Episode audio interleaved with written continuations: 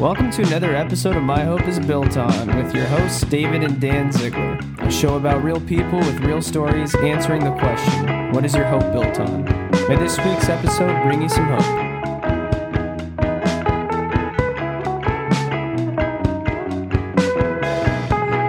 All right, well, welcome back to another episode of My Hope Is Built On. We're so excited again. As each week, we're getting all these special and creative guests that are coming in here with a lot of stuff to share with us about their hope. And this week, we got a special friend and a special guest. Her name is Marie Carrillo. I probably said that even bad, even when I rolled my R's. But anyways, we've known Marie, I don't know, quite, I feel like we've known you for quite some time. Yeah, you know, even you worked in the office at Valley View while David was in elementary school. Yep. So that's, you know, that's incredible, you know, just to think that that's been knowing you that long. And and so it's really exciting to have you on today. And I know that you've, you know, we've had times to talk and we've heard some of your personal stories and personal journey of life. You served with me when I was a youth pastor at Heart of the Canyons Church. And so, you know, it's been, you know, it's just been exciting. And I know that we've kept in touch, even though we're not going to the same churches and we're not even bumping into each other anymore at any of the schools or anything like that. But we've managed to stay in touch and stay in contact. And like I said, I'm just really excited to see and hear. Oh, and I was fortunate enough to even officiate your daughter's wedding, too. So yes, that was really cool. Thank you. Yeah, that was so cool. Anyways, you know, it's just a really crazy thing. And so we're excited and we're happy to do this interview today. So, David, yeah, why don't you do the honors? Why don't you ask Marie the questions? All right. Well, first off, before we get into the deep, deep questions, we want to let the audience know a little bit more about who you are. Who is Marie? So why don't you go ahead and just give a backstory about, I don't know, who you are, what you've been up to, the new things in life that are happening. Like I said earlier before recording, you're a world traveler now, pretty much. Well, okay. So I have three children. We'll start off with a little bit about myself right now. I have three children and grown-up children and five beautiful grandbabies. Awesome. Love them to death. And let's see, 15 years ago, I was a surrogate. So I have that one. And I have been involved in the past, like Dan said, I was involved with the high school youth at Heart of the Canyons, helping out. I've been involved with a lot of high school youth with doing teaching Bible study at Camp Scott and Camp Scudder. Those are the detention centers for young girls. Yep. And I also helped out a lot with Chrysalis. And that's kind of like a, I don't want to say it's a camp, but I guess it's like Emmaus, but where you kids come in from the ages of 15 to 18, and you have 4 days with them, and you just love on them and teach them about the Bible, et cetera. So I was very involved with the youth throughout my years, I guess, as an adult. And right now, recently, I'm retired. I used to work for a local school district as an executive secretary, and I heard 2 years ago that I was retiring, and everything just fell like right into place, and I have been blessed to be able to be at home, but I'm also, there's a new journey for me. I know now what I'm doing, okay, but there's a new journey along the road, but I just came back. I was in Nicaragua in April for a whole month. And with my aunt and my family, like I mentioned, I was at Palm Desert for a week. And now I just went to the beach last week for glamping. Like I mentioned, it was five girls in an RV. I don't know, Lord help us there, but we made it through. Okay, we enjoyed it. And that's it. He is provided. And I was going because my belief is in the Lord, and as well, you'll hear my testimony. We speak more that He has provided, and I can't complain. And on things that are happening now in my life. Yeah, that's amazing. That's amazing. Thank you for sharing that. You're welcome.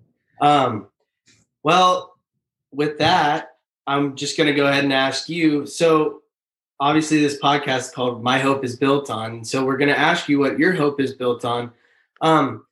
But before diving too much, why don't you define what hope really means to you? Okay. I think for me, hope means having the glass, seeing a glass half full than half empty. Okay. Mm-hmm. More like always seeing the positive and things. I guess I like to see it more as, if I can see life that way, then that gives me more hope. And then I make me more peace in my life. So instead of seeing something negative is going on, thinking of what hope entails in me is that kind of, if that explains it a little bit. Yeah. In layman's words. Yeah, absolutely. That's awesome. So then that goes to the next question. What is your hope built on? Okay. So being that said is that my hope is built on, because now that I know, with time and growing into the Lord, that my hope is built on my faith in the Lord. Okay. Mm-hmm. Yeah. And it's not easy. That was not an easy thing to attain. It was, it's still a work in progress. And I do know that growing up as a young child, as a latchkey kid, and not having a dad there, and my mom working all the time, and my mom actually being diagnosed with a mental illness. So that dealt a lot of the factor in there that I ended up more like helping and taking care of my little sister growing during the process, feeding and all this stuff. But anyway, as a young kid, my mom, we never did church. We didn't pray together. And, but I can see now the steps of where God worked in my life. Okay. So I'm going to keep talking. And if you guys tell me to stop, absolutely. Just stop. Okay. Yeah. But I do recall that at like 5 years old, my mom had me live with this older lady, Rosella. I lived there for 5 to 7 till like 2 years. Because of our boundaries of the school, she wanted me to go to the school. So I lived with this lady. Well, this lady, old lady, is the one that gave me my first Bible. Wow. So she was the one that actually told me about God, told me about Jesus. Okay. So that was my first foundation right there. And, and then probably like around 8 or something around that, I remember my mom telling me about, because I didn't have a dad and picture and everything. And I did have a sister involved there. We didn't have any father figure. And she told me that I was a product of rape.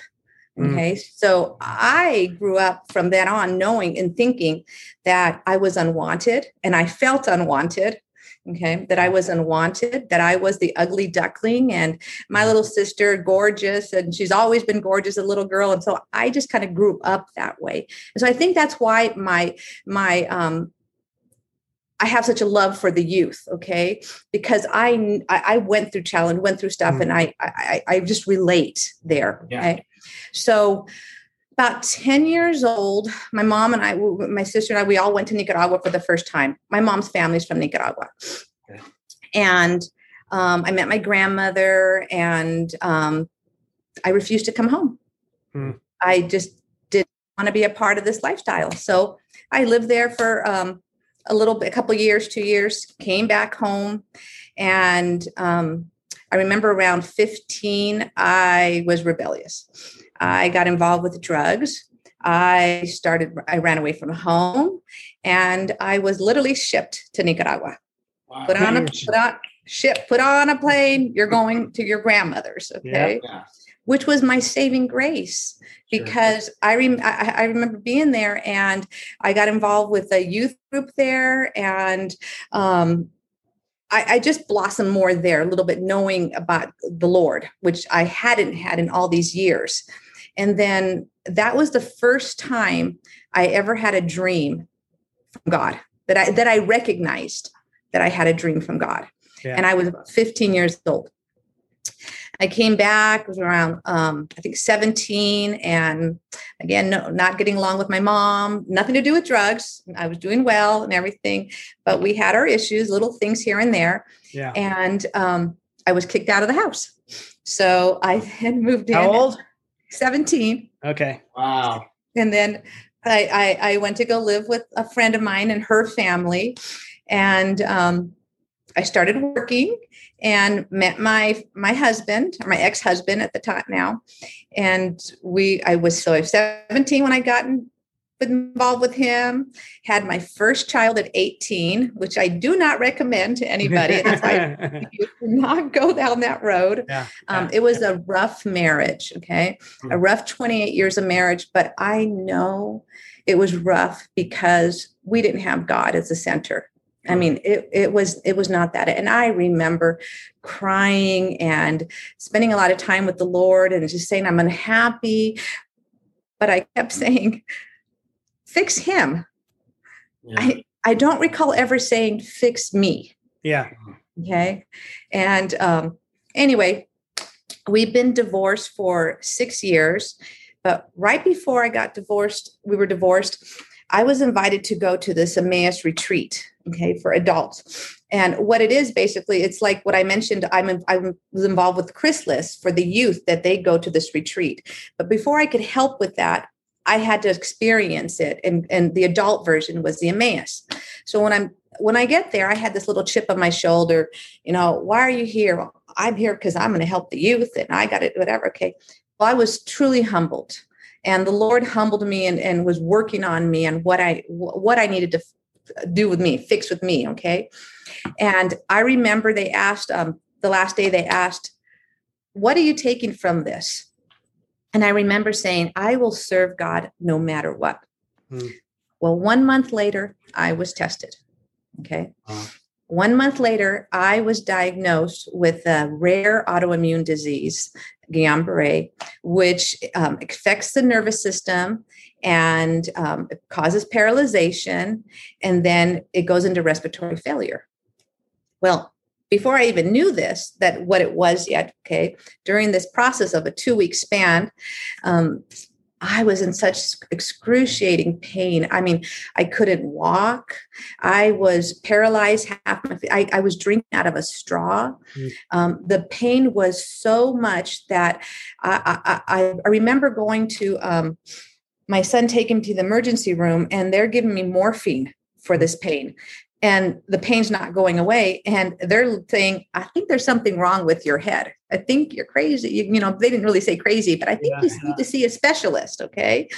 And anyway, I remember nights going in the shower, pouring hot water, steaming hot water, and crying from this pain. And I'm pleading to God, okay, if you just will take this pain away, I will serve you no matter what. I don't care if I'm paralyzed, but I will serve you. And it just gets emotional because, you know that he's there. But in those moments that you're in this desperation, you're like, okay, is he really hearing me? Okay. Anyway, within a 2-week span, one of the things I was doing during that time, obviously I was asking for prayers, people to pray for me. Okay. I immediately reached out, and that's my to-go now. I mean, if something goes on, I'm asking for prayers because I have seen miracles. But another thing I was doing was praising him. And I would praise him by singing. And I think I've told you one of my favorite songs is Praise You in the Storm. Yeah. Okay. I mean, within 2 weeks span, I went to a neurologist, which did a spinal tap, figured out what it was. And she said I had all the symptoms except for the respiratory failure. And what saved me from going into that, was that because of such pain, I was also having headaches. And I would sit up, and that kept me from not going back and going into that respiratory. But anyway, God brought me through that. And he's brought us through so many things. But for me personally, like 3 years ago, I think 3 years ago is kind of like when I really started. So 6 years in my divorce, I'm going through this process of being alone and lonely. And so I remember 3 years ago going through like this depression, deep depression, okay, and loneliness. And, you know, my kids are already getting they're all there, and I'm alone here, and, you know, poor me, and I'm crying in the shower, you know, Lord help me, I'm feeling this way. And so then I started to connect more with God. Okay. I started to really spend time with more believers and start speaking to them and going deeper, I think, in my relationship, because I've always said, okay, there's a God. Okay. But I never really went deeper into having a relationship with what I call Father God. Okay.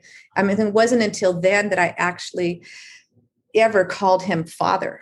I mean, now I can easily call him Papa, and that's easy to me. Okay. But I, growing up without a father figure, I mean, I've always felt like I had to protect myself. I've had to defend myself. I've had to take care of myself, figure out the problems for myself, which I took into my marriage, you know, which it just all trickle affected into there. So about 3 years ago, going through this deep depression, I was reaching out to people, and I had a couple believers, I think 4 different times, tell me that you need to be still. And I remember going, okay, what is this? Like the last time they told me to be still, I go, what is God telling you? What is he telling me? I've stopped doing a lot of overtime. I've stopped doing a lot of community service. I've stopped. What is it? Yeah. So someone told me, goes, you need to spend quiet time with God. Your mind, and probably like a lot of us people out here, our minds go race all the time. We have all these thoughts going through our heads, especially your kids. You have to go this, you have to do that, you have to work, you have to do this. Okay. Now, if you have problems, all these little problems start coming into your head. All these little thoughts are coming in, and they constantly were bombarding me. Yeah. So what they told me is that you needed to spend time and be able to get those thoughts under control with the Lord. Okay. So I went on my bedroom on the floor. I would get there and I just go, okay, here I am, God, here I am. And I remember going through 2 weeks of hell. 2 weeks. Okay. I would cry going, I can't stop these noises. You know, it's not like I heard voices. Oh, go hurt yourself, or go do this, or go do that. Okay. But it was constantly. And I would just cry. And I said, well, if you could just take away these noise, these thoughts, just take them away. Okay. And I remember probably after 2 weeks, I'm at work one day, and I'm just sitting there and I'm like going, wow, it's quiet. Why is it quiet? Wow. And I realized my thoughts are quiet. Okay. And that's 2 years ago. I think, well, maybe probably 2.5 years ago, 2.5 years ago. But to this day, I can be quiet, and I can just close it, and the mouth, it's quiet. It's solid. It's solitude, quietness. Okay. But that's how I know the difference of when it's my voice, when it's God's voice, when it's not his voice. Okay, that's coming to me. And anyway, so about 2 years ago, things even started getting even better and better. I mean, I was like, they start morphing even more and more. I started spending more time with God. I started wanting to hear him speak to me. I started journaling. And that's when I heard, you're retiring. Okay. and I'm like, that's like 53. I'm going to retire at 55. I can't retire at 55. I have to work. Okay. Yeah. And so I'm like, okay. All right. How come can you prove to me? Can you give me an affirmation or confirm me some way that I'm not going crazy here? Yeah. So, all right. So I hear him say, check your health insurance. So I go into work and I go, okay, so tell me about my health insurance when I retire. Oh, you know, if you retire at 55 in the school year, there's a clause in your contract, and your health insurance is paid 100% until your age of 65. And I'm like, I can go work anywhere. I don't have to worry about health insurance. I can just, if that happens, I can go and I can get my pension and still work. Okay. So that's another story I can get going on, you know, anyway, I mean, he's provided anyway. So, he's provided to the point that I honestly didn't know till like a week before I was retiring where he was taking me. I mean, it literally was, and it all happened to do with a hummingbird, which now I'm going to tell you with a hummingbird. Okay. So during this time of 2 years ago, me spending more time with him, I'm on my knees in my living room, looking out or praying out I guess I have a glass door to my backyard, and I'm on my knees and I'm praying to him. And I open up my eyes, and right in front of me is a hummingbird. It's just fluttering. If the window wasn't there, I could have touched it. Okay. It was a remarkable. And since then, I've got hummingbirds just constantly coming to me, constantly. I mean, I kid you not, yesterday, 5 different times, hummingbirds coming up right up to my window, out my bedroom window. I'm opening up and they're right there. Wow. Today, one came up specifically and literally was, it wasn't just like fluttering around out there. It literally was up at my window, kind of like, almost like looking for me or looking for somebody. I've had them, I go on for walks in the morning and I have to stop my walk because one comes and flutters right in front of me. These are great segues for people because I went to, my son Omar took me to, a friend of his during COVID. We're at their house and the garage door is open and he's not a believer, I think. And we're just speaking and we're talking and here comes a hummingbird right into the garage, literally steps right in the garage and just fluttering right there. The man is amazed going, I've never had this happen here. And I'm like, oh, let me tell you my hummingbird story. Yeah. Okay? But it's a constant. I mean, people's homes that I go, oh, where's your hummingbird? We don't have hummingbirds. And I'm like going, yeah, I saw your hummingbird last time I was here. I was out in the morning, out there early. Okay. Yeah, yeah. I was here. And sure enough, that same day we're playing cornhole. The hummingbird comes flying right past us. I go, there's your hummingbird. So anyway, back to the hummingbird was 2 years ago. I heard him say, look for a hummingbird logo. Okay. So I'm thinking my next job's a hummingbird logo. Da, da, da. Anyway, it happened to be with a certain school that I'm starting to take classes for. And they gave me a whole list of schools so I can research. And when I did, I kind of go, oh, I like that one. I think that's the one. And I open it up and their logo is a purple hummingbird. Wow. Anyway, so let me go for back. So now we're in COVID time. Okay. COVID, I'm sorry. I know COVID was crazy. I know it's been terrible for a lot of people. I think it's been a blessing for me in the sense that I have grown so much. Okay.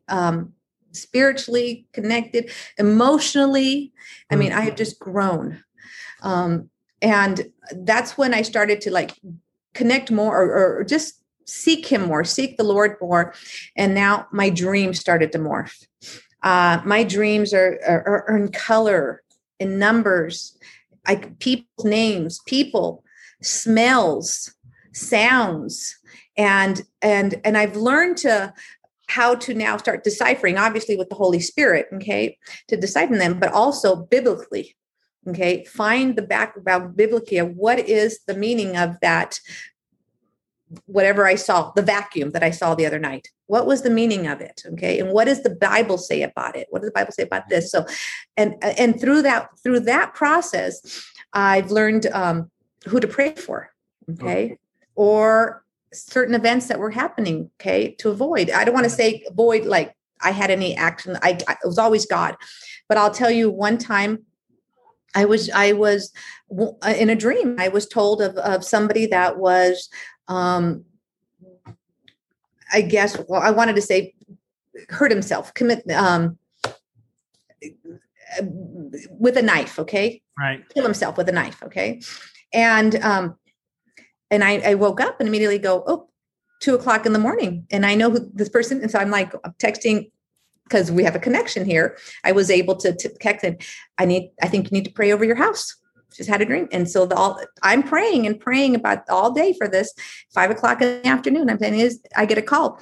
Is this about so-and-so? Because he wants to kill himself. Okay. Jeez. You know what?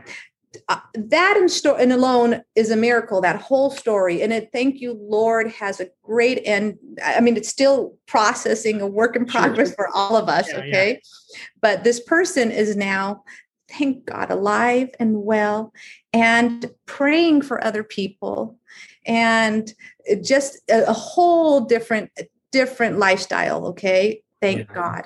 Yeah. Anyway, another thing that I've been showered with recently are doves. And I don't know if I've told you, Dan, like doves started coming during COVID. I mean, no, I'm on the backyard and there's in the backyard. They're walking past the backyard. They're on the roof. Okay. Now I can see them. I can open up my window and they're there. And I just can feel, I think that those are those love signs for God for me. Okay. Yeah. I think God speaks to everybody different ways. And I do believe that he speaks. I may not be a voice that's saying, don't, or whatever, or go buy this, or go do this. Okay. But I do think it as a way of, I like to call it as a way of a meditation kind of thing. Okay. Yeah. You spend some quiet time with him. You listen, you just are listening to his inner voice in you. Okay. Yeah. One of the great things that also happened during COVID is we started praying with the group, every morning via Zoom. Mm-hmm. And I always heard about speaking in tongues, and I thought, oh, I want that. Yeah. But I never, I would go, okay, I want it. But I honestly didn't believe it. Okay. I had a block mentally going, that's kind of way out there. That's not for me. Okay. Well, one morning during prayer time, here I am, and we're praying, and all of a sudden I'm speaking in tongues. I'm praying in tongues. And I'm like, did that just come out? You know? Yeah. And it was just natural and normal. And it was, it's a beautiful feeling, because when I now can go to, if I'm having hard days, nights, or whatever, because my go-to is when I'm having a hard night or hard day, I'll go home, I'll go to sleep. And as I'm sleeping, I'm thanking God for everything. I'm thanking him for the toilets. I'm thanking him for running water. I'm thanking him for my hairstylist. I'm thanking him for all kinds of stuff. I don't care. I'm just going, my mind just keeps going and going and going until I have that peace and go to sleep. But also I have found that when something starts to come into my life and starts the process, it starts to bother me mentally. Yeah. I can go to and also start praying in tongues. And just a moment for myself, because it's all it is the Holy Spirit praying for me. Okay. That's all it is. And I start feeling a peace, a relaxation. Awesome. So I'm listening to the conversation here, and you've gone from a really significant journey, you know, again, fatherless, single mother, lots of responsibility while mom was trying to deal with herself and working to provide for you guys. Learning some horrible news of being the product of rape and stuff. You know, and then, but that was then. And right now, hindsight is always 20/20. So you can look back and you can see where God was still there with you during all those times. But at that moment in time, I'm going to assume that you didn't see the cup as half full. No, like I said, it was a work in progress, a lot of work in progress. And during those times, though, when the cup was half empty, how did you survive even during that time? Well, I don't know, as a kid, because as a kid, I already had a lot of those issues with me thinking that I was unwanted. Yeah. And I think my surviving that was being able that there was an open door that I had, that other family in Nicaragua that I was able to not only that I had other friends and families that actually kind of like adopted me. All right. And I was able to have them help me out and talk to me and mentor me. But as a youth, I didn't handle it very well. I mean, like I said. Well, and again, you know, what is rebellion? It's you're against something. And obviously you were angry against things that were in your life, right? The things that had, and again, you talked about even the voices, the be still stuff, you know, a lot of that still comes back to, you know, obviously we're faith-based, but for those that aren't faith-based that might be listening to this, you know, I firmly believe that there's good and there's evil in the world, yes. Right? And I believe evil comes in the form, evil has a master and it's called Satan, and good has a God and his name is God, right? But the voices inside your head were the voices that were trying to tell you of yourself, yourself. Doubt and making you feel limited in what you were capable of, not making you feel worthy, And all those negative voices were not voices that were coming from God. Yeah, you didn't choose what you were born into. You know what I mean? Right. It just what came upon you. But eventually you were able to start to make choices that turned away from those things, right? And to say that, you know what, the negative things I'm feeling, I mean, I was even surprised, even what you're saying, that you still somewhat maintained an understanding of that there was a God, that you weren't even rebelling against God per se, you know? Yeah, you may have not had an active faith life or something like that, but it wasn't like you had totally rejected the idea of a God, you know? And so I think, and the reason I'm saying all this is because a lot of people right now are going through things, right, where there's hopelessness in their life. And hopelessness is a direct correlation to brokenness, right? When things are broken in our lives, we become very hopeless. And the glimpses of hope, and I've said this on this podcast, is that I want somebody, if you're going through something right now and you just don't have the ability to find it, borrow my hope. And you were able to borrow the hope of those families that adopted you and mentored you. You were able to borrow the hope of your grandmother, you know, and you were able to lean into her hope. And so those are the things that kind of propelled you and carried you through those difficult times in your life. It wasn't because you had found this amazing hope and anchored in Christ, but it was because you found this hope, or at least a glimmer of hope, in just somebody paying attention to you and actually showing some love towards you. And I say that because I want to encourage people that are listening. This is why it's so important for us to be positive lights in the world that we live in today. We have the capacity to change the environment, to change the atmosphere by just beginning to love one another like we're supposed to. Yeah. And see, and that's what happened to you, is because somebody showed you love, that love, even though you didn't pull you right away into a faith relationship, it sustained you and it carried you and it prevented you from going down a path that could have led to destruction. Mm-hmm.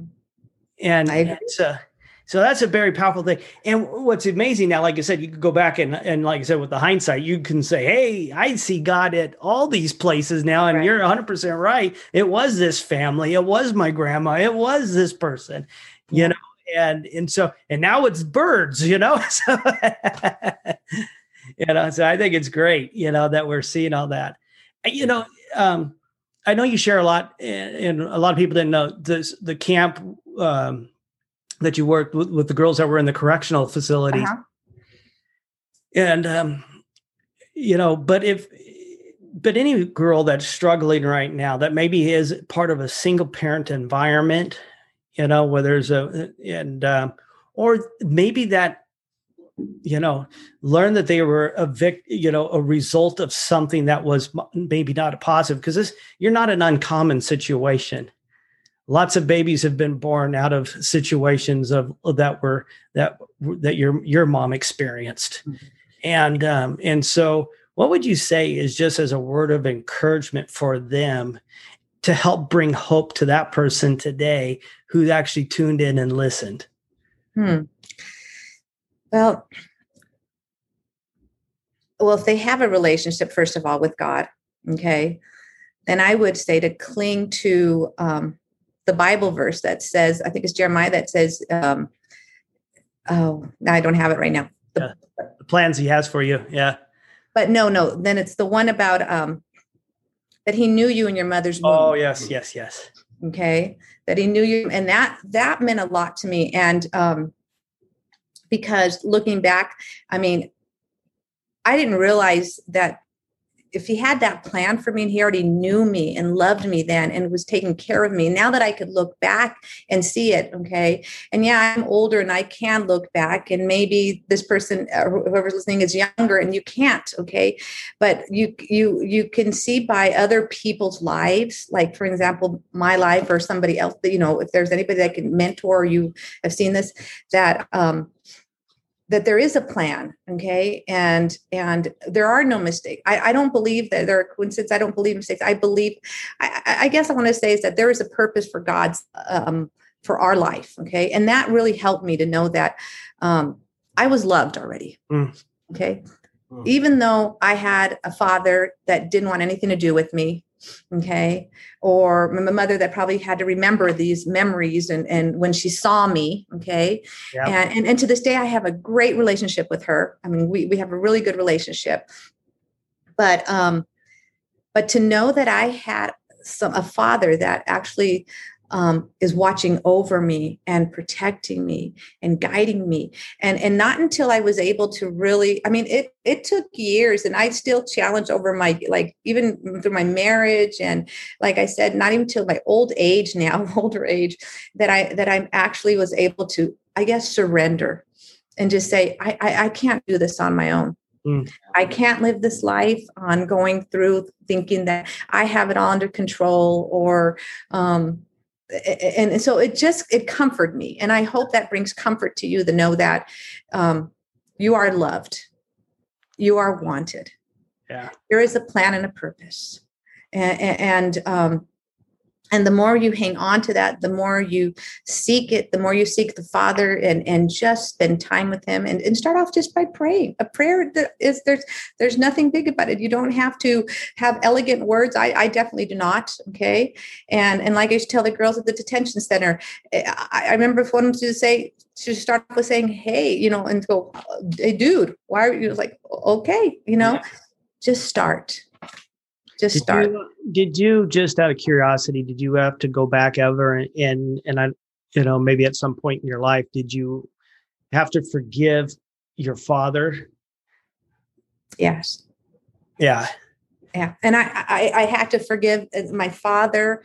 I had to go back and I forgave my mother. Okay. Yeah. And I've had to forgive, I mean, I've had men try to rape me. I've had a family member molest me. Okay. At a young age. Yeah. And I had that shame with me thinking it was me. Okay. What did I do? Okay. What did I do wrong or what happened? You know, and I had to go back and forgive. And it doesn't mean I had to be that person's friend or go back and associate with that person or anything. But the reason the forgiveness was such a key thing because it eats you alive when you don't forgive. Those thoughts and those memories and those things. Okay. And this person is off living their life, doing whatever they want to do. But I was still caged in that life, in those memories. Yeah. And as soon as I forgave, I was able to release it, baby, and not dwell on it. Yeah. Yeah. And I think that's a key point because, again, and I think you just said it, but, you know, I always heard it said that unforgiveness is the poison you drink, hoping the other person dies.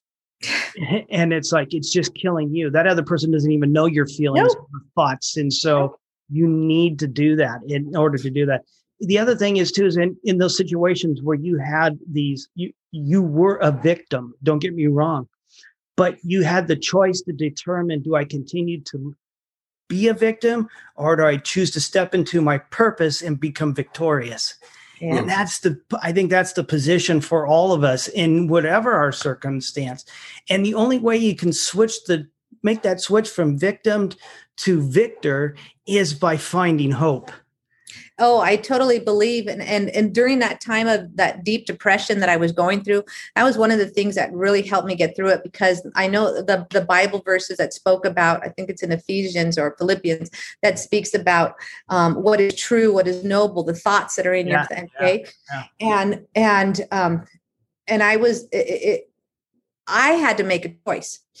Do I continue to what I used to say, wallow my self-pity? Yeah. Okay. Right. And every night just, you know, go put the covers over my sheet and just cry. Or do I choose to say enough? Yeah. No longer. And so I do. I go through life and I wake up, not on my praying. I go, you know, you'll hear my prayers going, this is something, this is what I'm feeling, or this is not, but I choose to do this. Yeah. Well, I just got to say thank you. Yeah. Thanks, Marie. Thank you so much for doing this and being a part of this. You know, again, I think, well, this is our 10th episode, David. Yes, I believe so. I think it's our 10th episode. So, you know, congratulations, you're number 10. That's a great number. It is. So you're number 10. And I got to tell you, just to speak to the audience for a minute, if you really have liked these shows, please like them on whether the platform you're listening to us on, and give us any kind of comments, because honestly, it helps us to keep continuing to spread this message out there of hope. It's not about bragging about who we are. It's really about being able to bring hope into a place right now. And there's plenty of places that hope needs to be brought into. So if you could like this and give us a comment, we'd appreciate it. Anyways, everybody stay faithful and stay hopeful. Thank you. Awesome. Thanks.